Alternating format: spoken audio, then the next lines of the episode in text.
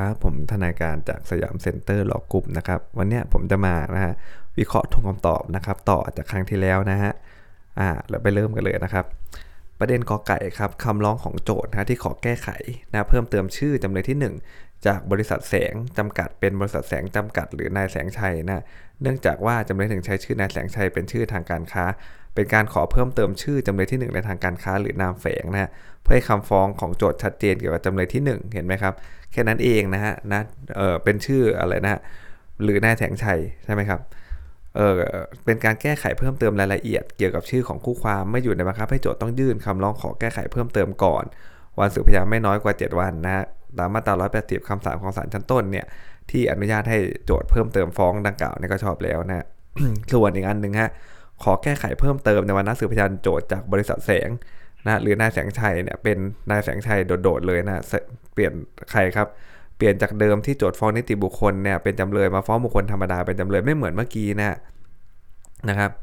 บเมื่อกี้เนี่ยจากบริษัทแสงชัยเป็นบริษัทแสงจำกัดหรือนายแสงชัยเนี่ยเอาให้ชัดเจนแต่เวลาลงก็ใครครับลงได้นา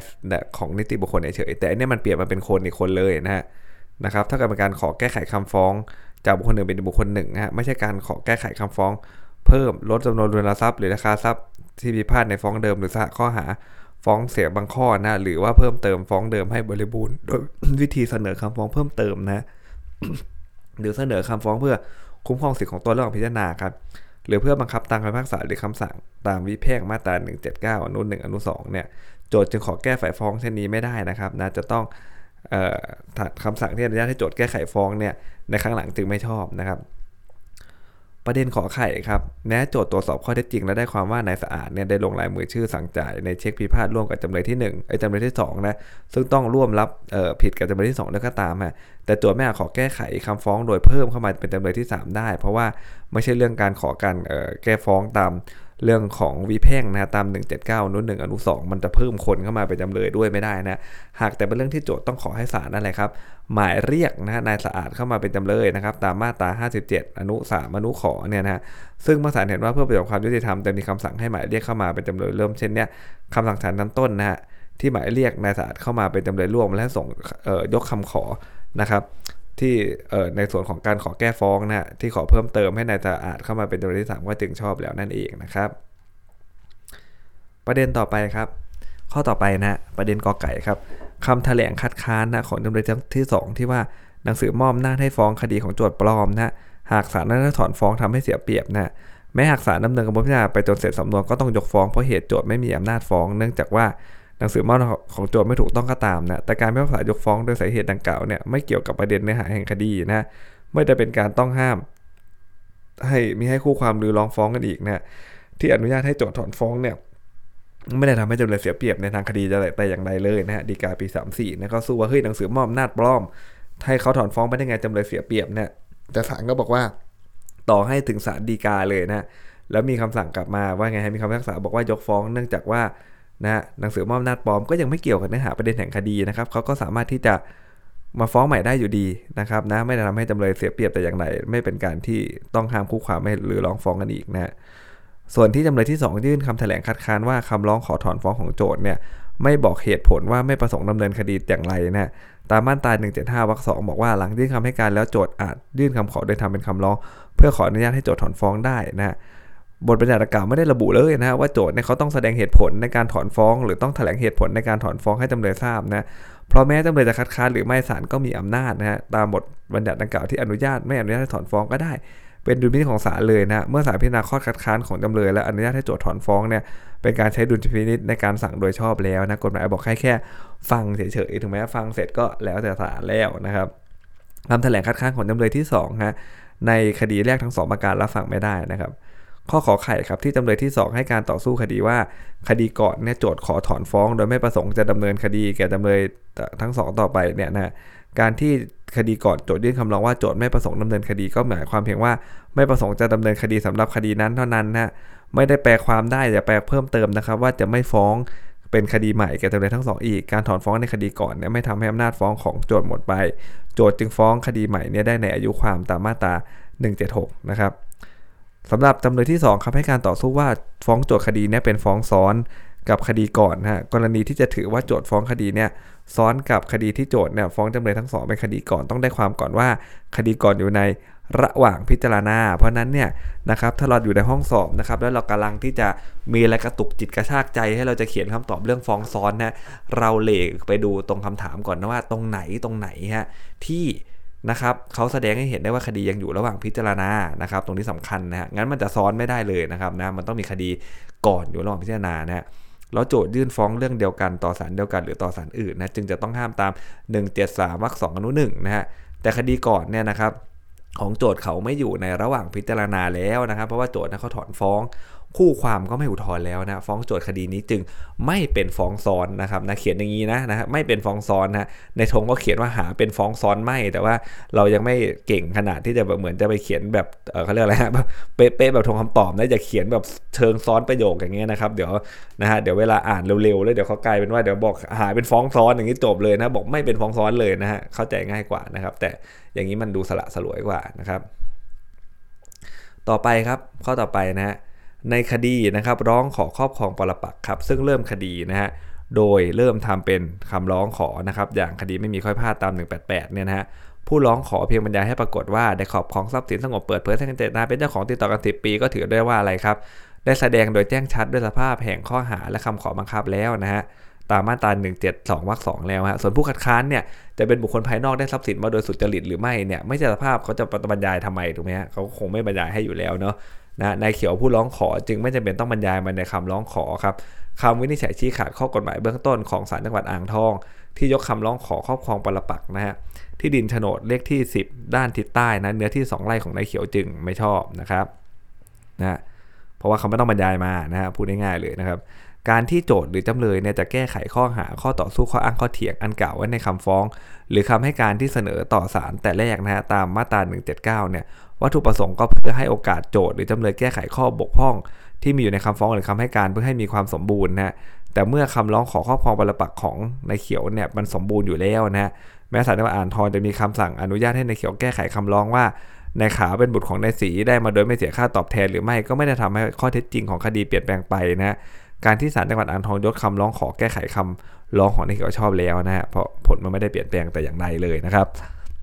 บแต่ที่นายเขียวเนี่ยร้องขอให้ศาลจังหวัดอ่างทองมีคำสั่งว่านายเขียวได้กรรมสิทธิ์ที่ดินนะฮะโดยการครอบครองปรปักษ์อันเป็นคดีไม่มีข้อพิพาทนะตามวิธีพิจารณาความแพ่งตามห้าสิบห้าประกอบกับหนึ่งแปดแปดอนุหนึ่งนะฮะบุคคลใดใช้สิทธิทางศาลได้ต้องเป็นกรณีที่มีกฎหมายรับรองให้ใช้สิทธิทางศาลด้วยนะฮะโดยยื่นคำร้องในกรณีนั้นๆได้ครับแต่ว่าที่ดินนส.สาม เนี่ยไม่อาจได้มาด้วยกรรมสิทธิ์โดยการครอบครองปรปักษ์จึงเป็นกรณีที่ไม่มีกฎหมายนะบังคับให้อะไรครับรับรองให้บุคคลมาใช้สิทธิทางศาลนะโดยยื่นคำร้องต่อศาลเป็นคดีไม่มีข้อพิพาทได้นะนายเขียวจึงไม่มีสิทธิ์ยื่นคำร้องขอเขาไม่ได้ชี้ขาดข้อกฎหมายเบื้องต้นของศาลจังหวัดอ่างทองเนี่ยที่ยกคำร้องขอครอบครองปรปักษ์ที่ดินของนายเขียวจึงชอบและในผลนะครับนะก็ยกไปเลยเพราะว่ามันกฎหมายไม่ได้ให้มาครอบครองปรปักษ์ได้ที่มันไม่มีกรรมสิทธิ์นะมันจะเป็นที่ไม่มีโฉนดนะครับเพราะนั้นเนี่ยศาลอุทธรณ์ภาคหนึ่งต้องมีคำพิพากษาโดยพิพากษาย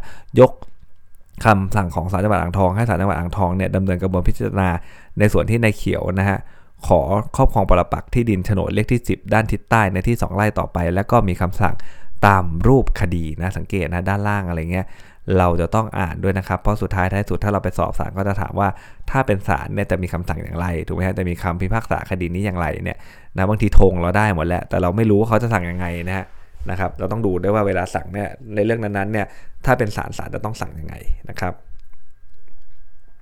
บข้อต่อไปนะครั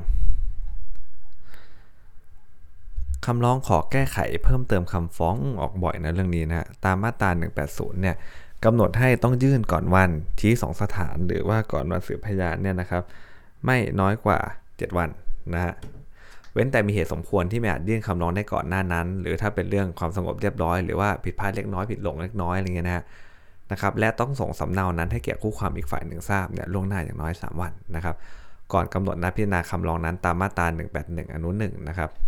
กรณีตามอนุกรฮะคำร้องขอแก้ไขคำฟ้องของโจทก์ที่สองเนี่ยมีความประสงค์จะแก้ไขคำฟ้องให้ถูกต้องตามสิทธิของโจทก์ที่สองในฐานะโจทก์ที่สองเนี่ยเป็นผู้รับประกันภัยนะที่มีสิทธิเรียกเอาเงินที่ตนได้รับค่าสินไหมทดแทนนะให้แก่ผู้เอาประกันภัยในวันที่ใช้เงินไปไม่รับจากวันที่ทำละเมิดนะฮะ และการแก้ไขดังกล่าวเนี่ยเป็นการแก้ให้จำเลยรับผิดในดอกเบี้ยน้อยลงด้วยนะไม่ได้เป็นคุณกับโจทย์เลยนะเป็นการก็ขอแก้ไขเพียงรายละเอียดเห็นไหมครับเรื่องเนี้ยนะและเรียกเงินค่าสินไหมให้แก่วันที่ได้ใช้เงินไปไม่ได้แต่วันทำละเมิดนะไอตัวจำเลยเองก็เป็นคุณกับเขาด้วยนะครับคำร้องเช่นนี้ก็เป็นการขอแก้เพียงรายละเอียดนะมาอยู่ในภายใต้คำบังคับนะของมาตราหนึ่งแปดศูนย์และหนึ่งแปดหนึ่งอนุหนึ่งนะที่อนุญาตให้แก้ก็เลยชอบแล้วนะครับกรณีตามขอไข่ครับโจทย์ที่หนึ่งเนี่ยฟ้องว่าโจทย์ที่หนึ่งเป็นผู้ครอบครองนะฮะและเจ้าของรถตู้คันที่จำเลยเนี่ยขับรถกระบะชนนะครับได้รับความเสียหายนะขอให้ใช้ค่าเอ่อเสียหายเนี่ยจำเลยให้การยอมรับข้อเท็จจริงว่านะเป็นผู้ครอบครองและเจ้าของรถตู้ครับซึ่งศาลชั้นต้นได้ชี้สองสถานโดยไม่ได้กำหนดข้อเท็จจริงดังกล่าวเป็นประเด็นข้อพิพาทนะข้อเท็จจริงที่ว่าโจทก์เนี่ยเป็นผู้ครอบครองรถตู้หรือไม่หรือเจ้าของหรือไม่เนี่ยเป็นอันยุติแล้วถูกไหมครับว่าเขารับแล้วนี่ว่าเป็นผู้ครอบครองและเจ้าของรถตู้นะฮะนะครับตามหนึ่งแปดสามนะการที่จำเลยยื่นคำร้องว่าเพิ่งทราบนะว่าโจทก์ที่หนึ่งไม่ใช่เจ้าของรถตู้ขอแก้คำให้การใหม่ว่าโจทก์ที่หนึ่งไม่ใช่ผู้เสียหายที่จะเรียกเอาค่าเสียหายจากจำเลยได้แต่ในคำร้องก็ไม่ได้ปฏิเสธว่าโจทก์ที่หนึ่งเนี่ยเป็นผู้ครอบครองรถตู้นะฮะเป็นการขอแก้ไขคำให้การภายหลังจากวันที่สองสถานนะในประเด็นที่ยอมรับและยุติไปแล้วนะครับแล้วก็ไม่ใช่เรื่องที่เกี่ยวความสงบเรียบร้อยของประชาชนด้วยนะต้องห้ามตามหนึ่งแปดศูนย์นะคำสั่งศาลชั้นต้นนะที่อนุญาตให้แก้ไขคำให้การนะก็ชอบแล้วนะครับนะตรงนี้ก็คือว่าอะไรฮะเอ่อขอแก้ไขแต่ไม่ได้ปฏิเสธว่าไม่ใช่ผู้ครอบครองนะฮะจึงเป็นการขอแก้ไขคำให้การภายหลังจากวันที่สองสถานในประเด็นที่ยอมรับและยุติไปแล้วนะฮะกรณีคอควายครับการทิ้งฟ้องตามเอ่อวิแพ่งนะฮะมาตราหนึ่งเจ็ดสี่อนุหนึ่งเนี่ยเป็นกรณีหลังจากยื่นฟ้องแล้วเพิกเฉยนะครับไม่ร้องขอต่อพนักงานเจ้าหน้าที่เพื่อให้ส่งหมายเรียกให้แก้คดีแก่จำเลยแล้วก็ไม่แจ้งเหตุให้แห่งการเพิกเฉยนั้นนะให้ศาลทราบภายในเจ็ดวันนับจากการยื่นฟ้องฟ้องนะส่วนการที่จะถือว่าเป็นการทิ้งฟ้องตามหนึ่งเจ็ดสี่อนุสองเนี่ยจะต้องเป็นการเพิกเฉยไม่ดำเนินคดีนะตามคำสั่งศาลที่มีความจำเป็นให้คู่ความคดีฝ่ายนั้นเนี่ยต้องปฏิบัติตามคำสั่งศาลไม่งั้นเนี่ยคดีมันไปต่อไม่ได้นะจึงถือว่าเป็นการเพิกเฉยไม่ดำเนินคดีภายในเวลาที่ศาลเห็นกำหนดสมควรนะครับเพื่อการนั้นนะแต่คำสั่งของศาลชั้นต้นนะที่สั่งให้โจทก์ที่สองนะส่งสำเนาแก้ไขคำฟ้องในส่วนที่เป็นรายละเอียดเพียงเพื่อให้จำเลยรับทราบเท่านั้นนะครับทั้งการสั่งให้ปิดหมายนัดก็ไม่ได้สั่งให้โจทก์ปฏิบัติเช่นใดให้ชัดเจนนะและคำร้องขอแก้ไขฟ้องก็ไม่ใช่คำฟ้องตั้งต้นคดีที่โจทก์ที่สองมีหน้าที่ต้องส่งนะฮะอย่างนั้นมันง่ายหนึ่งเจ็ดสี่อนุหนึ่งอันนั้นก็จำหน่ายคดีได้เลยถูกไหมครับแต่การที่โจทก์ที่สองฮะไม่ส่งสำเนานะฮะขอแก้ไขคำฟ้องให้แก่จำเลยจึงไม่เป็นการทิ้งฟ้องนะครับตามหนึ่งเจ็ดสี่อนุสองครับคำสั่งของศาลชั้นต้นเนี่ยนะนะครับที่ถือว่าโจทก์ทิ้งฟ้องให้จำหน่ายคดีจากศาลระบบความก็เลยไม่ชอบนั่นเองนะครับข้อต่อไปนะฮะประเด็นกอไก่นะครับข้อต่อไปนะครับการยื่นคำร้องขอถอนฟ้องเนี่ยเป็นสิทธิ์ของโจทก์เขานะฮะเป็นสิทธิ์ของโจทก์โดยตรงเลยนะเพียงแต่ว่าถ้าจำเลยยื่นคำให้การแล้วเนี่ยหนึ่งเจ็ดห้าวรรคสองเนี่ยห้ามให้ศาลอนุญาตโดยไม่ได้ฟังจำเลยก่อนนะการที่นายแสงเนี่ยไม่ส่งสำเนาคำร้องขอถอนฟ้องให้แก่นางศรีตามคำสั่งซึ่งอาจจะเป็นเหตุให้ศาลชั้นต้นไม่อาจจะสอบถามนางศรีได้นะศาลชั้นต้นก็ชอบที่จะยกคำร้องขอถอนฟ้องเลยนะครับแต่จะสั่งว่าทิ้งฟ้องและให้จำหน่ายคดีเสียจากศาลระบบความตามหนึ่งเจ็ดสี่อนุสองประกอบหนึ่งสามสองอนุหนึ่งเนี่ยไม่ได้นะฮะเพราะศาลชั้นต้นจะต้องดำเนินกระบวนพิจารณาต่อไปนะฮะตามบทบัญญัติว่าด้วยการถอนฟ้องคำสั่งของศาลที่ว่าอะไรฮะทิ้งฟ้องและให้จำหน่ายคดีเสียจากศาลระบบความจึงไม่ชอบนะครับประเด็นขอไข่ครับในคดีแรกที่นายแสงเนี่ยเป็นโจทก์ฟ้องหย่านางศรีฮะประเด็นในการฟ้องหย่ามีสาระในเรื่องสภาพการเป็นอยู่นะระหว่างสามีภรรยานะแต่ในคดีหลังที่นายแสงฟ้องแย้งขอแบ่งสินสมรสเนี่ยเป็นการฟ้องเรียกทรัพย์สินโดยมีสาระว่าไอ้ทรัพย์สินนั้นมันเป็นสินสมรสไหมนะถึงเป็นคนละมูลคดีกันนะฮะแม้จะมีการขอแบ่งสินสมรสจะมีผลต่อการฟ้องหย่าแต่ไม่จำเป็นเลยจะต้องขอแบ่งสินสมรสมาพร้อมกับฟ้องหย่าแล้วก็ไม่มีกฎหมายไหนบัญญัติด้วยว่าต้องขอแบ่งสินสมรสนะมาพร้อมกับฟ้องหย่าดังนั้นเนี่ยแม้คดีแรกของนายแสงนะฮะเรื่องฟ้องหย่าเนี่ยยังอยู่ระหว่างการพิจารณาของศาลอุทธรณ์นะการฟ้องแย้งขอแบ่งสินขอเอ่อการฟ้องแย้งนะครับขอแบ่งสินสมรสของนายแสงคดีหลังก็ไม่เป็นฟ้องซ้อนนะครับตามหนึ่งเจ็ดสามวรรคสองอนุหนึ่งนะฮะการหย่านั้นนะครับไม่ว่าหย่าด้วยความยินยอมหรือหย่าด้วยคำพิพากษาก็ต้องจัดการแบ่งทรัพย์สินระหว่างสามีภรรยาอยู่แล้วนะฮะตามหนึ่งห้าสามสองนะฮะเมื่อนางศรีฟ้องหย่าในนายแสงนะแม้นายแสงจะต่อสู้ว่าไม่มีเหตุหย่าตามฟ้องและขอให้ยกฟ้องเนี่ยนายแสงก็ชอบที่จะฟ้องแย้งว่าถ้าศาลพิพากษาให้หย่าก็ขอให้แบ่งนะครับสินสมรสรายการจากที่นอกจากที่นาย นางศรีนะครับฟ้องขอแบ่งไว้ได้ครับเพื่อให้ปัญหาการแบ่งสินสมรสเนี่ยมันยุติทีเดียวเลยเพราะว่าบางทีที่เขาฟ้องมามันอาจจะยังไม่ทั้งหมดก็ได้ถูกไหมฮะทรัพย์ที่มีทั้งหมดนะฮะฟ้องแย้งจึงเกี่ยวข้องกับเรื่องเดิมนะพอที่จะรวมพิจารณากันได้นะครับตามหนึ่งเจ็ดเจ็ดวรรคสามนะฮะแล้วก็หนึ่งเจ็ดเก้าวรรคท้ายนะครับข้อต่อไปนะครับโจทก์ฟ้องขับไล่จำเลยนะออกจากที่ดินและบ้านพิพาทโดยอ้างว่าจำเลยขายที่ดินและบ้านพิพาทให้โจทก์ครับจำเลยก็ให้การฟ้องแย้งนะฮะให้การแล้วก็ฟ้องแย้งว่าจำเลยโอนกรรมสิทธิ์ที่ดินและบ้านพิพาทให้โจทก์โดยไม่มีการซื้อขายกันจริงครับเพื่อให้โจทก์เนี่ยไปกู้เงินนะฮะประเด็นข้อพิพาทถึงมีว่าอะไรครับโจทก์เป็นเจ้าของกรรมสิทธิ์ในที่ดินและบ้านหรือไม่นะครับหากข้อเท็จจริงได้ตามที่จำเลยให้การว่าโจทก์ไม่ใช่เจ้าของกรรมสิทธิ์และบ้านพิพาทนะโดยโจทก์มีชื่อในโฉนดที่ดินพิพาทเพียงแต่ในฐานะตัวแทนของจำเลยเนี่ยโจทก์จะไม่มีอำนาจฟ้องขับไล่จำเลยและต้องดำเนินการคืนที่ดินและบ้านให้แก่จำเลยครับฟ้องแย้งของจำเลยที่ขอให้โจทก์รับเงินไปไถ่ถอนและจดทะเบียนโอนที่ดินและบ้านพิพาทคืนแก่จำเลยตามฟ้องแย้งจึงเป็นเรื่องเดียวกันนะฮะกับเรื่องอะไรครับกับเรื่องเอ่อที่จะ เอ่อ เป็นเรื่องเดียวกันนะฮะกับฟ้องเดิมนะฮะชอบที่จำเลยจะฟ้องแย้งในคำให้การได้นะตามหนึ่งเจ็ดเจ็ดวรรคสามกับหนึ่งเจ็ดเก้าวรรควรรคสามนะฮะคำสั่งศาลชั้นต้นที่ให้รับฟ้องแย้งของจำเลยก็ไว้พิจารณาก็ถึงชอบด้วยกฎหมายแล้วนะครับประเด็นต่อมานะครับคดีก่อนครับโจทก์ฟ้องว่าโจทก์เป็นเจ้าของกรรมสิทธิ์นะฮะในที่ดินโฉนดเนี้ยนะครับโดยจำเลยโอนขายให้แก่โจทก์ขอให้บังคับจำเลยและบริวารออกไปจากบ้านและที่ดินของโจทก์ส่วนคดีหลังโจทก์ฟ้องขอให้บังคับจำเลยและบริวารออกไปจากบ้านและที่ดินของโจทก์นะครับเช่นเดียวกับคดีก่อนฮะแม้คดีหลังเนี่ยโจทก์จะฟ้องขอบังคับจำเลยใช้ค่าเสียหายด้วยวันเอ่อเดือนละ หนึ่งหมื่นห้าพัน นับแต่วันที่จำเลยขายบ้านและที่ดินให้โจทก์จนกว่าจำเลยจะขนย้ายเสร็จแล้วบริวารออกไปจากที่ดินและบ้านด้วยนะซึ่งโจทก์เนี่ยไม่ได้มีคำขอมาในคดีก่อนก็ตามนะแต่ไอ้ค่าเสียหายเนี่ยโจทก์สามารถฟ้องเรียกในคดีก่อนแล้วแต่โจทก์ไม่เรียกครับกลับมาฟ้องเรียกค่าเสียหายในคดีนี้นะครับอันเป็นการฟ้องเรื่องเดียวกันกับศาลกับคดีก่อนนะเป็นรื้อร้องฟ้องกันอีกถูกมั้ยฮะอ๋ออันนี้เอ่ออันนี้จะเป็นฟ้องซ้อนนะฮะเมื่อโจทก์ขอถอนคำฟ้องในจำเลยยังอุทธรณ์คดีจึงอยู่ระหว่างการพิจารณาของศาลอุทธรณ์ครับฟ้องคดีนี้จึงเป็นฟ้องซ้อนนะตามหนึ่งเจ็ดสามวรรคสองอนุหนึ่งนะครับแม้ต่อมาศาลจะอนุญาตให้โจทก์ถอนคำฟ้องนะคดีถึงที่สุดก็ตามคีย์เวิร์ดคลาสสิกฮะก็ไม่ได้ทำให้ฟ้องคดีเนี้ยนะที่มันเป็นฟ้องซ้อนไม่ชอบด้วยกฎหมายมาตั้งแต่ต้นเนี่ยกลับเป็นฟ้องที่ชอบด้วยกฎหมายขึ้นมานะเพราะการพิจารณาว่าคำฟ้องคดีหลังเป็นฟ้องซ้อนหรือไม่ต้องพิจารณาในวันยื่นคำฟ้องเป็นสำคัญนะฮะเมื่อปรากฏว่าวันที่โจทก์ได้ยื่นฟ้องคดีเนี้ยคดีก่อนอยู่ระหว่างการพิจารณาคำฟ้องก็เลยเป็นฟ้องซ้อนแล้วนะครับเมื่อฟ้องของโจทก์เป็นฟ้องซ้อนครับโจทก์ไม่มีอำนาจฟ้องศาลชั้นต้นต้องพิพากษายกฟ้องโจทก์เมื่อไม่มีฟ้องโจทก์และตัวโจทก์ที่จะฟ้องแย้งได้จำเลยก็เลยไม่มีสิทธิ์ฟ้องแย้งนะฮะศาลชั้นต้นชอบเสียพิพากษายกฟ้องแย้งของจำเลยด้วยนะครับอ่าโดยหลักแล้วก็น่าจะมี